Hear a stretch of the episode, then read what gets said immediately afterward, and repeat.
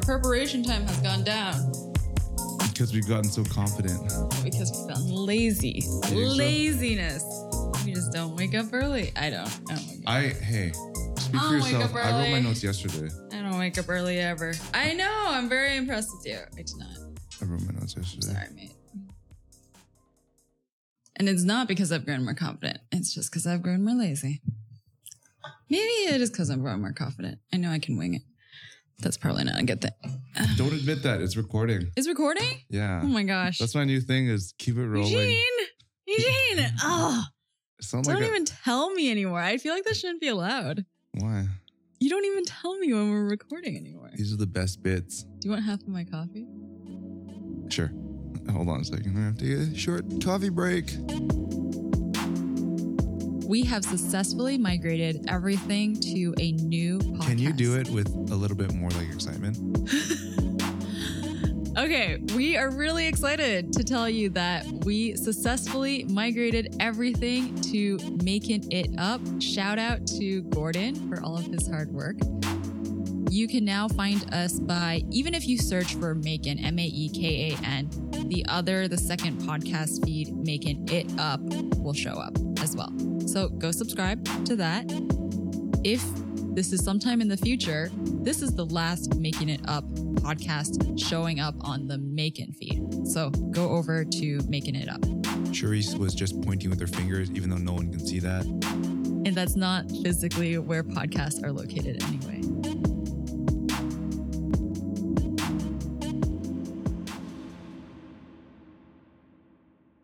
So we both had a, a revelation that we don't want to talk about tech today.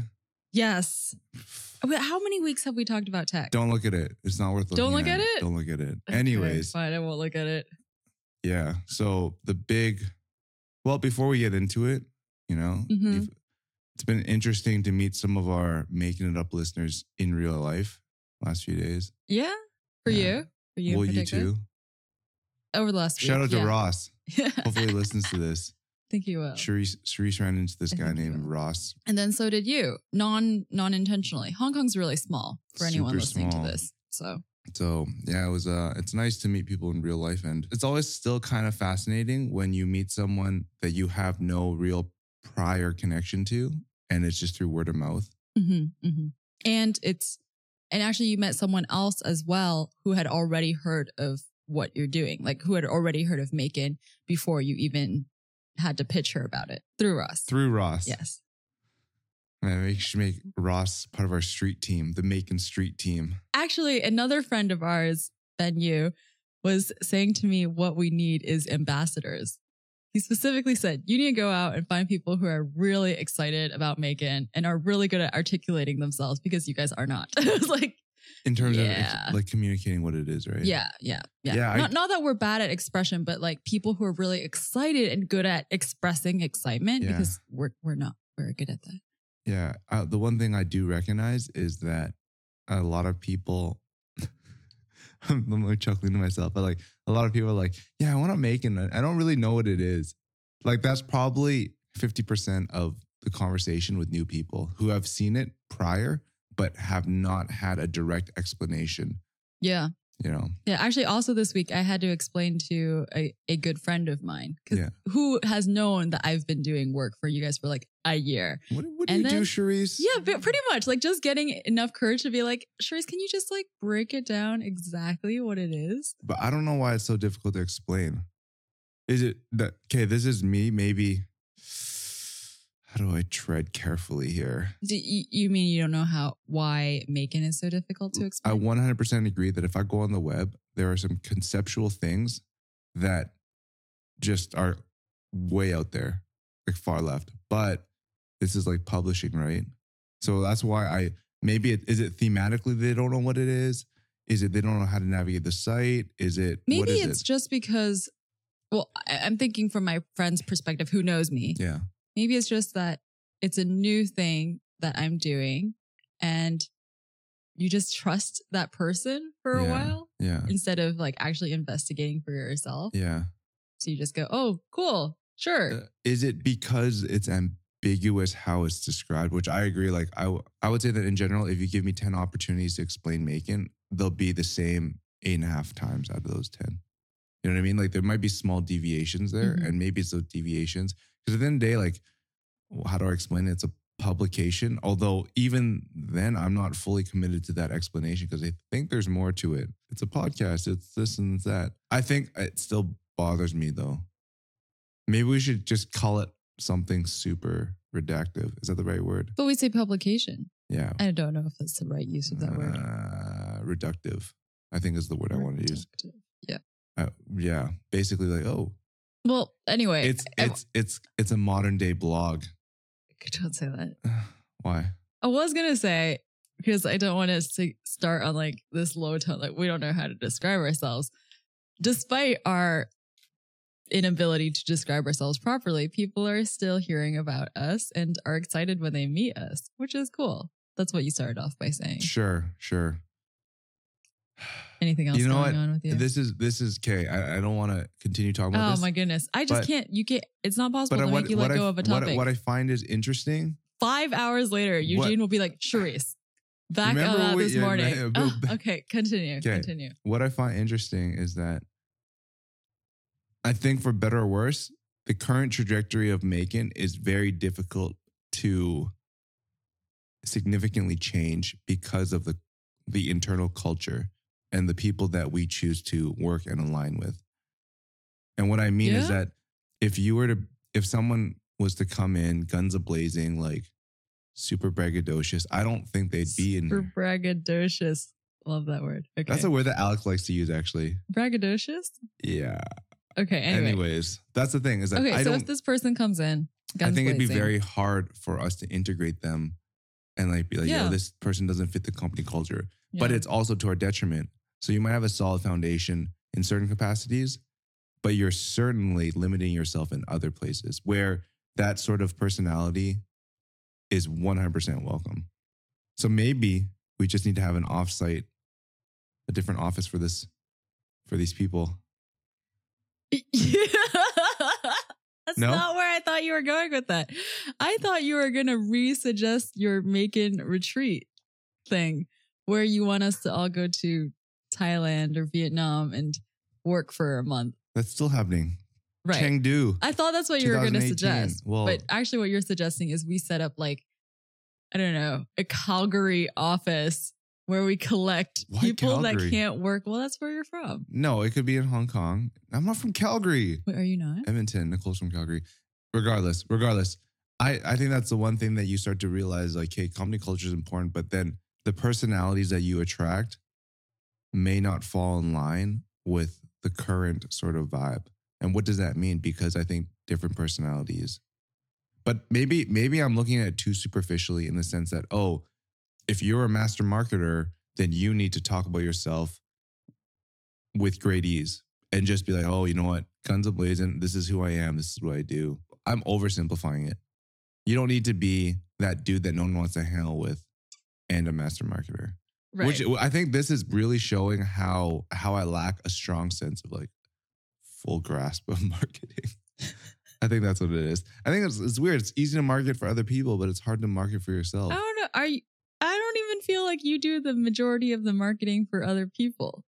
No, but I'm saying like in a in an agency context, I would feel very confident going in and extracting stories and helping tell those stories. That's true. I've heard you talk to some of our friends who are developing their own things. Very I think that part is crystal clear. I just feel physically uncomfortable executing it. I think the whole like holistic vision, oh, marketing, marketing fucking anyways, Lingo. yeah. Anyways, the I think it's easy to define that. It's just I don't like I don't like doing it. Well, then you don't. You shouldn't do it, right? gotta find you should find someone else to do it. Yeah. Anyways, dude, we we really went in We on something really off track sh- probably shouldn't have talked that much. All right, let's get let's get going here. You start first. I picked this essay, I guess. It's kind of like a profile, but it's also an essay in Eater. And it's about this woman named Lily Wen. She lives in Taitung, Taiwan. And she's part of this indigenous group in Taiwan, the Rukai. Apologies in advance. I don't know if these are correct pronunciations. She's part of the Rukai people, specifically the Taromac tribe. And what happened to her tribe is a really common story for tribes across the world. They used to live in the mountains, and then the Japanese, when they overtook Taiwan, forced them down from their village. And then when the Chinese arrived, they forced them to learn Chinese. And then when these missionaries arrived, they forced them to adopt Christianity, right? So just erosion of that tribe's natural culture, of their indigenous culture. So what Lily is doing now, she's um she's kind of gone through this journey. She actually went to like Western universities and studied um, abroad and attended conferences. And then it was only recently that she came around to thinking, actually, I need to support my own indigenous culture. I want to be able to keep that going to increase awareness, right? So she opened a restaurant that's dedicated to the food originally produced by her people.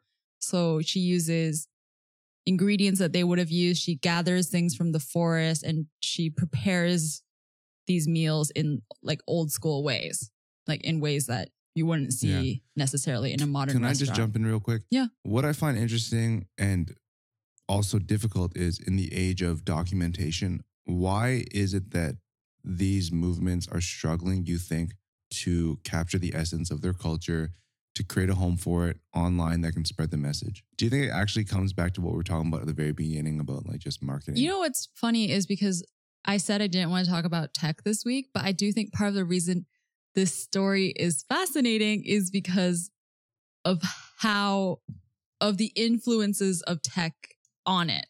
Like influences of our modern day culture and technology on this story. So first of all, like part of the reason why if we ignore the colonization stuff, okay, in the modern era, part of the reason why these indigenous cultures are eroding is because you know people are attracted to big cities Mhm. attracted to social media attracted to many other things and you know finding out how to smoke i don't know what it is a boar a squirrel that she Sure. makes right Yeah. So there that's part of it she mentions that too like there's not a lot of youth left in her tribe Yeah. and then also, wouldn't it be kind of what's the word? Like it doesn't match if her Oh, restaurant has yeah, Yeah. if her restaurant had like really good social media. Isn't that But I. I think it's different though. Because at the end of the day, like her food is very much a storytelling medium. Yeah. So why not? I think social media and any sort of marketing is just the ability to capture the essence of that. So I, I'm a little bit off the rails here, but part of me really wonders is like, yo, people like Lily, if you don't go and offer and find a way to like encapsulate your culture, it's it's literally gonna die off. But it's so funny that that's, uh, and I understand what you're saying is like you have to use those tools, marketing, social media, Yeah. to help further your mission, Yeah. right? Her mission of preserving indigenous culture, even though those tools are not originally part of her culture. Yeah. Like her experience, she's crafted it so it's not just the food, but the restaurant, all the seating is outdoors, it's handcrafted furniture. So it's just kind of funny that amidst Yeah. all of that, what you need is you need bloggers and influence sorry, I hate this, influencers and other people Yeah. to come and take photos and share Correct. it. Otherwise it won't Yeah. keep on But- going. it can't be sustainable. I think that even even before you start to say, "Hey, you need to be good at social media," I don't think I think good is a relative term. It's like, "Oh, you need a great camera." Mhm. Mm, maybe it's more along the lines of consistency, because at the end of the day, social media is generally the amplification of something that could happen in real life. It's just that you're increasing the distribution channels, right? Instead of me talking to you, who will hopefully talk to ten other people. It's me talking to several thousands of people who hopefully will speak to another several thousands. this is a different uh, chain of thought, but what you said before about the food that she prepares is so much for storytelling. Like it's, it's perfect for it. And I actually think this eater article is written really well because it talks about the kinds of ingredients she uses, the process, like each step of that process. And I can imagine each dish she makes could be like a 200, 300 word essay Yeah. as well Yeah. you could just break down like where you find this ingredient, like what season it's from. Part of the reason it's not spreadable is because I think we talked about this before, like how people, when we talked about critical thinking, and I said, you know, people are lazy. I think something like this is difficult to spread because it requires a lot of reading and learning. that I think what even trumps that is experientially, you cannot experience food without being present. I, I would argue and push back against what you said in the sense that, hey, it's incongruent with how their culture is currently. If we adopt that mindset, and you just get left behind. I think that you sort of need to be aware of how things are, and it's. I think it's a bit of a uh, an old school mentality to think that hey, you know what, I'm going to maintain my lifestyle living regardless of what changes occur around me. Because at the end of the day, it's about sustainability in a way too. If I if I don't adopt and sort of at least understand this new wave of thinking, and that's obviously a relative Mhm. thing. What happens if I cease to exist? Would you rather cease to exist in, you know, two generations time, or would you rather find a way to create a stronger foundation? So, hey, you know what? Maybe you're starting to adopt interest and insight and people I think from around the world that are coming to visit you. one of the reasons I pushed back against using social media and marketing, like literally when using social media and marketing, is because I associate those things with wanting to scale. Mhm. And while I, I don't know what Lily's personal mission is, but I don't imagine that she does want to scale. Like she, her restaurant seats 30 people. Like her goal is not to I don't think that then you. seat 60 or 100. But do you see what I'm saying is like how I would have connected social Yeah. media and marketing and like a bigger tech I- I push in that way with yeah. scaling? I, I think there's a lot of ways of of unpacking that. I don't disagree with scale, right? I think that is in fundamentally one of the things that are baked into social media, and that's what you what a lot of people use it for to reach more people. But at the same time, social media, which maybe I'm making a leap, and maybe it's wrong for me to assume that you should have assumed it. If that makes sense, is like social media are some of the easiest content creation tools for documentation, and they allow just you to speak to people that otherwise would not have the ability to experience what you're doing. So even if they, you know, scale is also relative. It's like, hey, maybe she's only speaking to the 100 people that come to a restaurant. Now she can speak to 500 people who have aspirations of going to a restaurant, but, you know, at least they can keep tabs on her via what's being put on Instagram. That's the way I look at it. I, I, I think that there's different ways of um, approaching how social media can be applied. And I'm not going to go through the laundry list of things it can do, but I would rank connectivity up there with scale. It's just that scale seems to be the dominant reason why people bring it up. Okay, I just want to double check our basic premise here because our basic premise is that she's not doing things online. So she does have a Facebook page and it's very well reviewed. Her restaurant is very well reviewed and a lot of people have liked it. And in that case, it's kind of like she didn't have to do anything. People love it enough that they were putting her on Yeah. the map, Yeah. so to speak. But what do you think is more important, preservation of culture or keeping something small? I can't believe we're still talking about tech. This is so weird.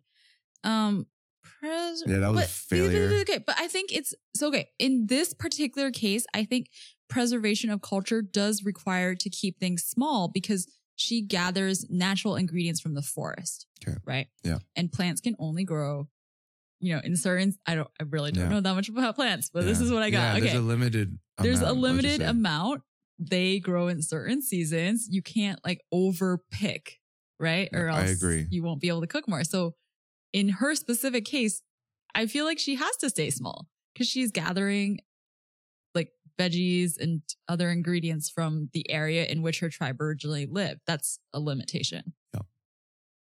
and there are things like the process in which she prepares food that could be scaled Yeah.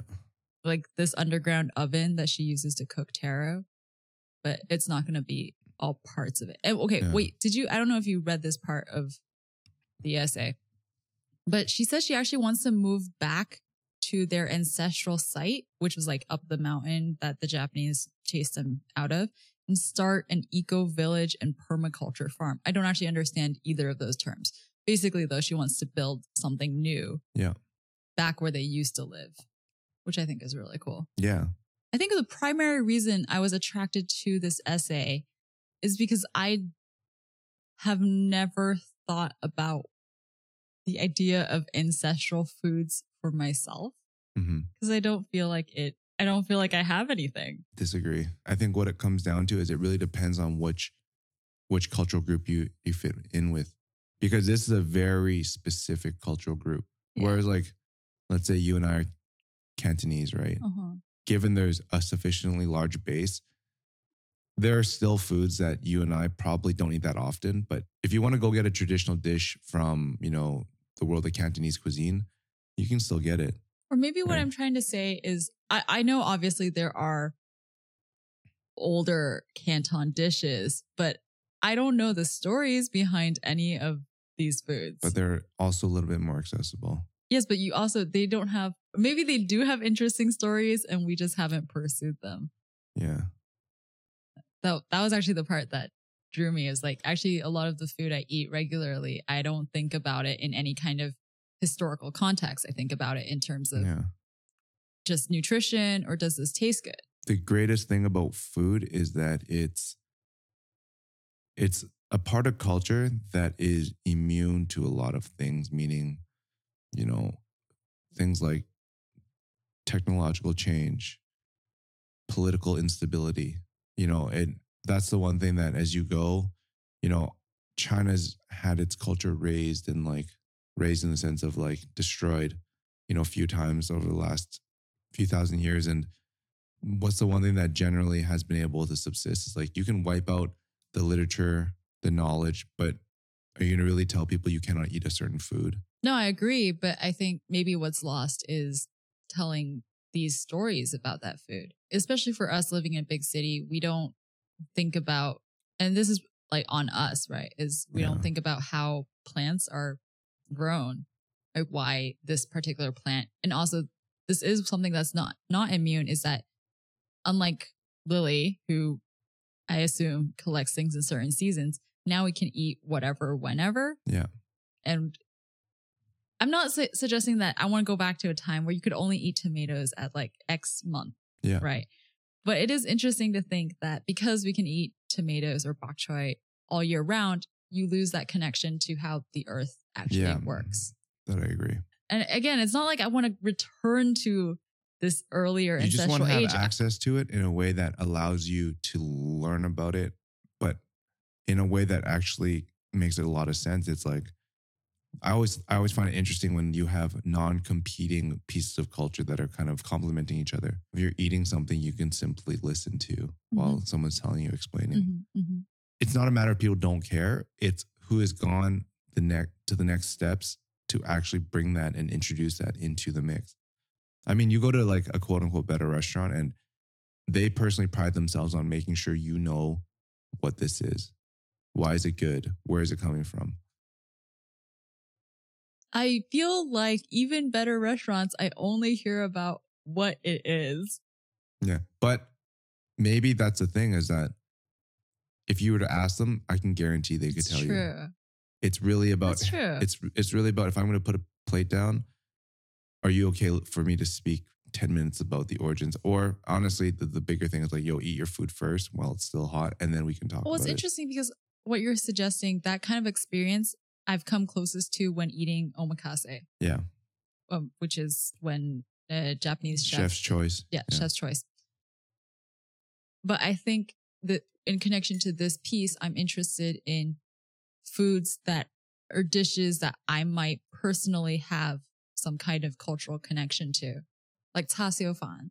Like, Barbecue is there a story rice. behind? Oh, right, sorry. is there a story? is there a story behind barbecue pork rice that I don't know? Are you familiar with uh, um, that one Chinese dish, Buddha jumps over the wall? No. What's the name of this dish? I mean, it's probably like a just a translation of it, but so the story behind this is that it's like a. It sounds really weird saying this, like a Chinese casserole, in the sense that there's a ton of stuff just thrown in there. Are you are you googling right yes, now? Yes, I'm Okay, googling it right it. now. Okay, from Wikipedia. It is a variety of shark fin soup in Fujian cuisine. That's all I got. The dish's Mm. name is an allusion to the dish's ability to entice the vegetarian monks from their temples to partake in the meat-based dish. I don't think shark's fin is actually a Oh, oh, okay. Wait, wait, no. Here, I have a more full recipe. It requires many ingredients, including quail eggs, bamboo shoots, scallops, sea cucumber, abalone, shark fin, fish maw, chicken, jinhua ham, pork tendon, ginseng mushrooms, and taro. Ooh, some recipes require up to 30 ingredients. Actually, I'm a little disappointed because I thought this was a really old school dish. I don't think it is.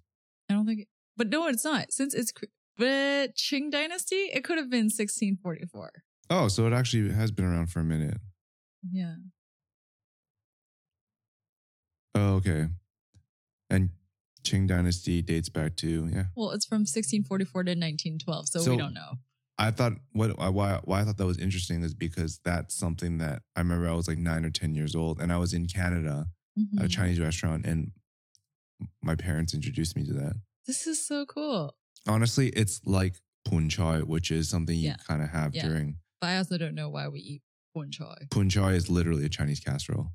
It's literally like a layered casserole with like I must not really know what a casserole is in Western cuisine. it's like a one pot dish. I, I was gonna say, or maybe one of the reasons why Lily Wen's story resonates with me is because I have no connection to planting or how vegetables are grown or knowing the right time to pick a vegetable to eat it.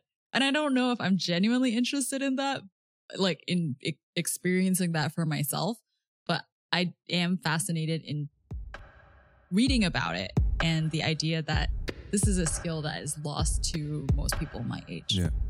Shall we move on? We Yeah. actually spoke far more about that than I expected.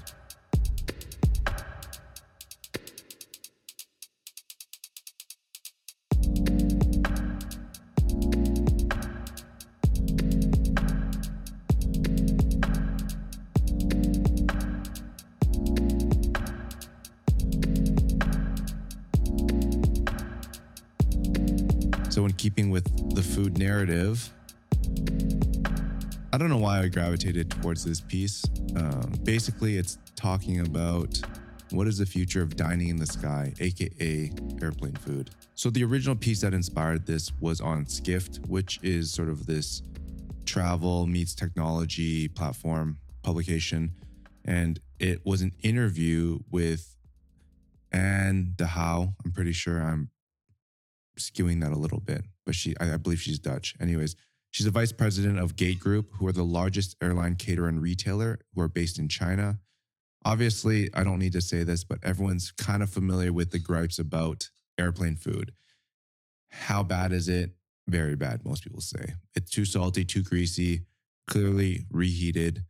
And one thing that's interesting about the perspective is that you know they work with over 300 airlines so they have a pretty good pulse on what's going on like what what are airlines saying?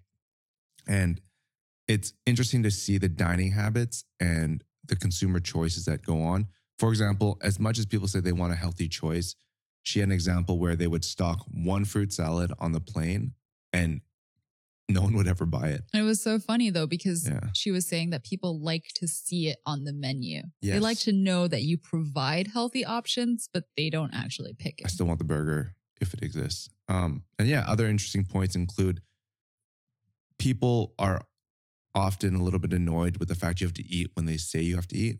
But and everyone eats at the same time. yeah, and there's but there's actual labor laws that prevent you from serving whenever because the stewardess need a certain amount of rest. Yeah.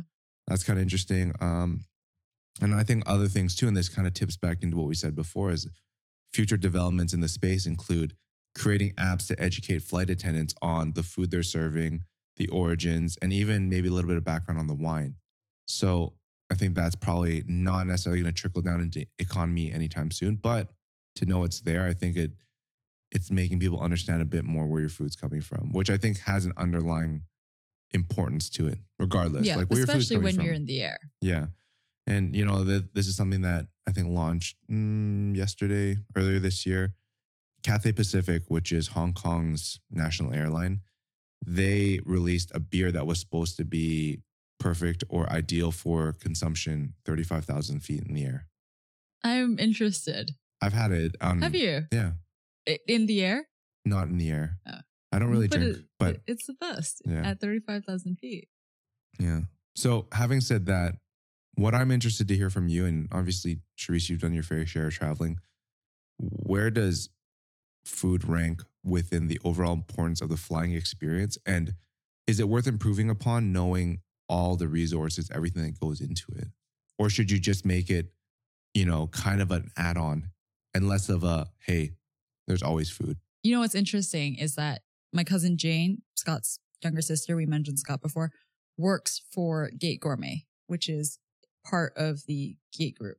Yeah. Have you ever talked to her about sort of We have. We have. I don't have any, I don't really have any additional insider information, but Yeah. it really enlightened me. So some of the things that de Hauw says in this article were not surprising to me because I had heard them from Jane before Correct. primarily regarding the logistics and and that a lot of the focus um, for airline food suppliers does not focus on the taste or uh, uh, t- to be clear they try their best right? But a lot of the difficulties actually come with how do you get the food from the kitchen to the plane? Yeah.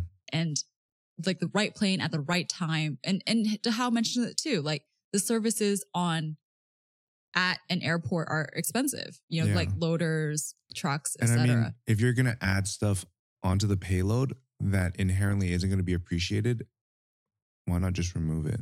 it's just uh, like to someone on the ground who hasn't thought about it it might seem so simple to be like oh yeah like you should have two cake options or whatever it is but it doesn't it's not that easy Not at all feasible, Yeah.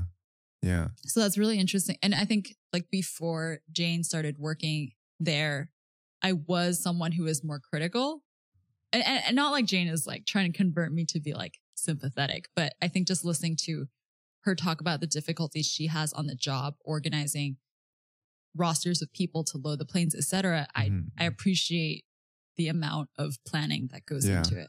How would you feel if you were on a plane ride and there was no food option, but you had a cheaper ticket? Although it wouldn't obviously be massively cheaper, you just wouldn't have to pay for it. You wouldn't have to like pay like you would check in for. Yeah, baggage. suggests that millennials like to pay for good food, would rather be ab- would rather have the option of paying for good food than having free food that's not as good. But I personally do not feel that way. because it's not going to be that much better. If I'm I yeah, I don't in, have the right? belief that it'll be that much better, and maybe because I have been, I have been fortunate enough to be flying since I was a little kid, and I'm just really used to the Mediocre free meal.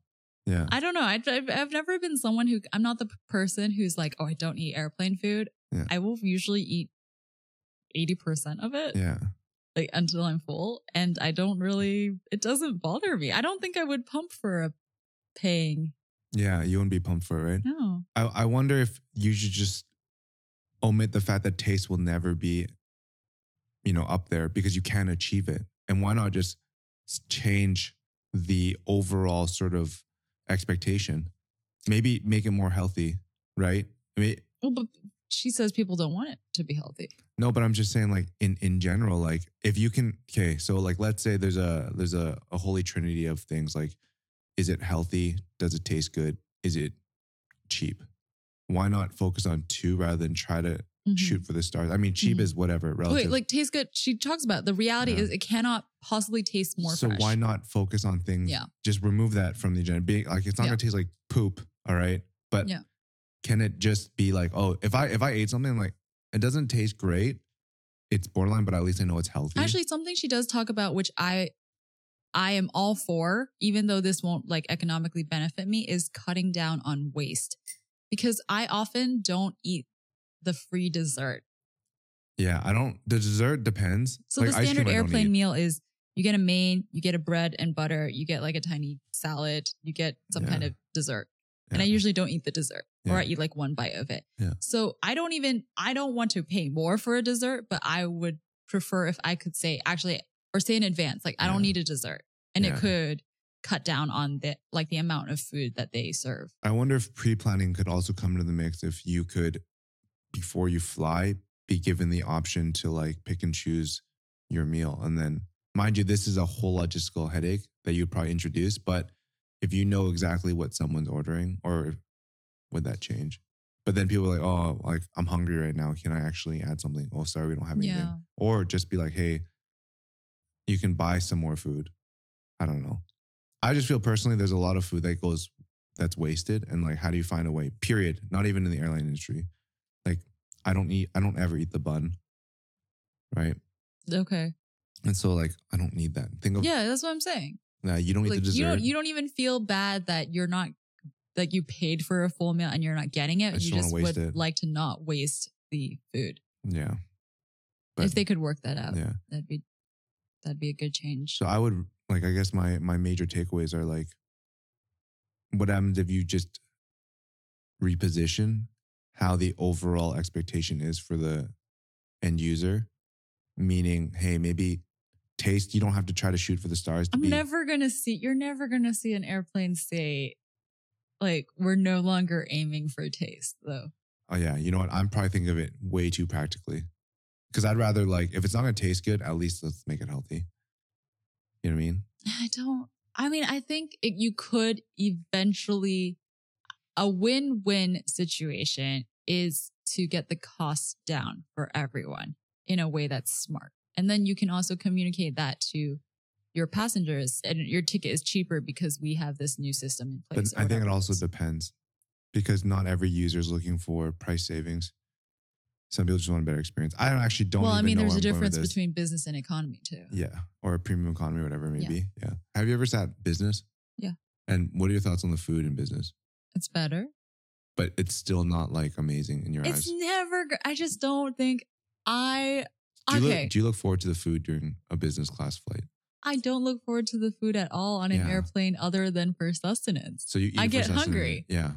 So I need to eat something. I can't not, especially because we in Hong Kong we do a lot of Like longer haul long flights. haul flights. You're not gonna not eat for 13 hours. I'm curious what would happen. We serve the healthiest food. We're the sky's healthiest airline. Put it that way. I mean, it sounds good. But the thing is, like, if it sounds good, then there's probably people that are more interested in being healthy. Because at the end of the day, True. do you are would you are would you say that a kale salad tastes better than a burger? No. Probably not. So at least there's a there's a there's a subset of people out there. Whether they can support an airline, I don't know. It's not my job. But is there a subset out there that are willing to compromise on taste? Because the taste is never going to be there for the, a kale salad. I think as a consumer, my choice in flights boils down to the ticket price. Yeah, at your current point in time, Right. because you at, are like, at my current point Yeah. in time. yeah, I I mean, okay. In the States, I might opt for a slightly more expensive ticket only based off of customer service records. yeah, But I don't think I would ever pick a ticket based off of food. no, No. no.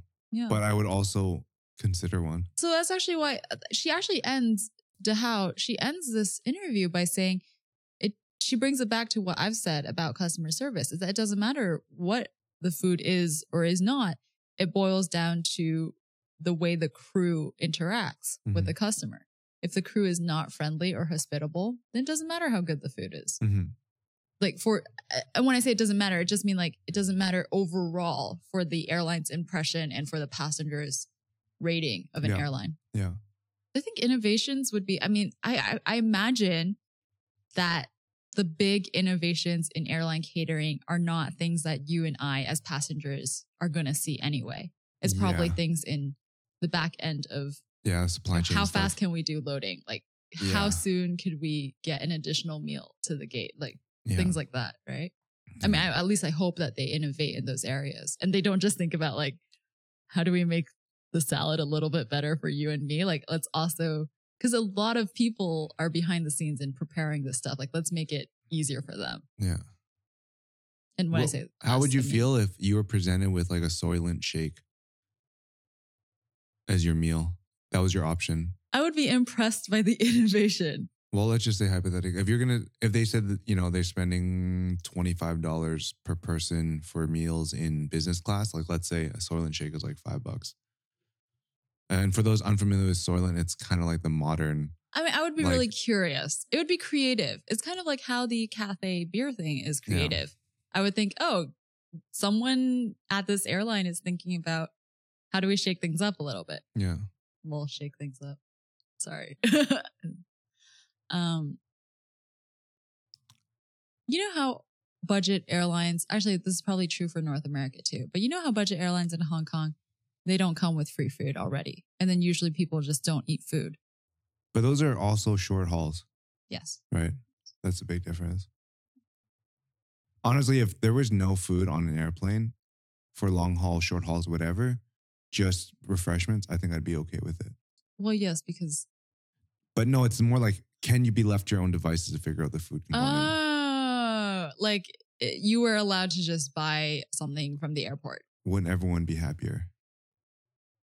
Yeah, maybe. Like maybe if they came in a way where it's like, I'm just making this up, but like if there was a universal sort of airplane type packaging per airport or whatever, and then it could be recyclable, whatever, blah blah blah. Like just standard standardize that, and then hey, you know what? It's it's spill proof, it's whatever, and you eat it when you're ready. Actually, that's really interesting.